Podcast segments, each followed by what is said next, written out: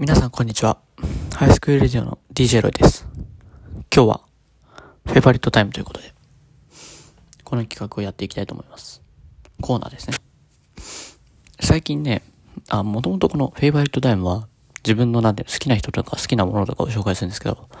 今日は、ちょっとハマっているものを紹介したいと思います。これ、前なんか YouTube で、前ってか YouTube でなんかあの、中田敦彦さんのあの、YouTube 大学みたいなのあるじゃないですか、チャンネル。そのチャンネルでなんかその、睡眠の質を上げるみたいな、みたいな、こう、なんかその回みたいなのがあって、で、俺、なんか、あれなんですよね。24時間あって、もう実質稼働を20時間ぐらいや、してたい人なんで、こうなんてだろうな。睡眠の質を上げて、こういかに少ない時間で、すっきり寝れるかとかをすごいなんか考えるタイミングでその動画見て、なんかその、まず、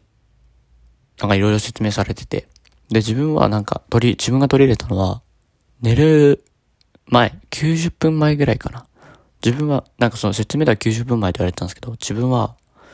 何時あれ ?1 時間。あ、そう、俺も90分前だ。俺も90分前に、このなんか、風呂に入るといいみたいな。で、ちゃんと湯船に浸かって、15分、こう、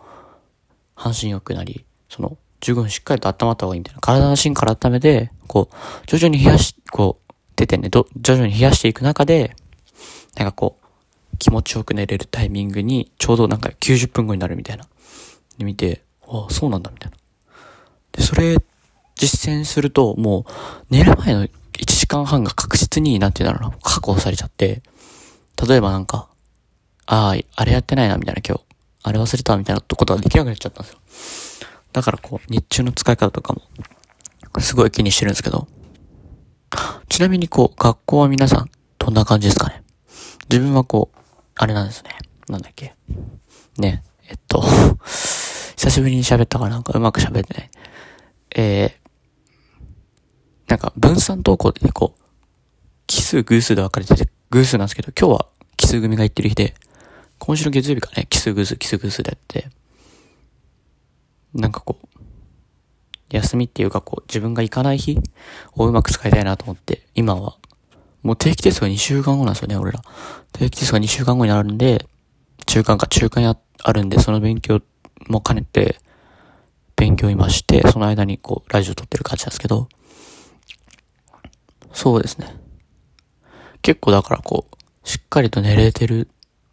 まあでもちょっとね、最近寝起きが悪いんですよね。なんかその、行かない日は別に朝何時まで寝ててもいいから。でもね、最近気づいたんですけど、自分ってなんか、後からこうエンジンが上がってくるタイプなんですよ。だからなんかもう4時ぐらい、午後の4時ぐらいから、すんごいやる気が出てきて、で、そっから動くんですけども、そっからだと間に合わないですよね。それまで散々ダラダラしてたのに。だからなんかこ午前中の使い方がすごい大事だなと思って、今日は8時半まで寝ちゃって、まあ、寝ちゃってっていうかもう、まあ、8時半まで寝寝て、30分でこう体を起こすんですよ。いろいろなんか、顔洗ったりとか、化粧水塗って、コーヒー飲んでみたいな。それで、9時からこうずっと勉強してて、今ちょっと休憩時間に撮ってるんですけど、まあいいですね。気持ちがいい。しかも今日天気いいんですよ。すごく。台風来るらしいんで、多分台風前のこう、嵐の静けさみたいな。なんかすごい晴れてて。そう、ちなみにね、今週の月曜日、こあ、違う違う違う。来週の月曜日か。来週の月曜日にもう一回練習試合があるんで、多分そこが多分最後の、あれはさ、テスト、一週間前は部活禁止なんで、最後の日に、その、ね、一週間前になる入る最後の日に試合が入ってて、まあ、そこでもう一回メンバー入れたりとかしてアピールできたらなと思っています。そう、さっきね話したんだけど、スタメンの子が怪我してて、ちょっとチャンスが巡ってきてるか来てないか、まあ、ちょっと来てる感じなんで、ここで確実に仕留めに行きたいですね。そう、どんどんラジオも取りためたり、撮っていきたりしたいんで。そう、本当にね、お疲れウィーケンドがね、取れてないのはね、ちょっと本当にきつい。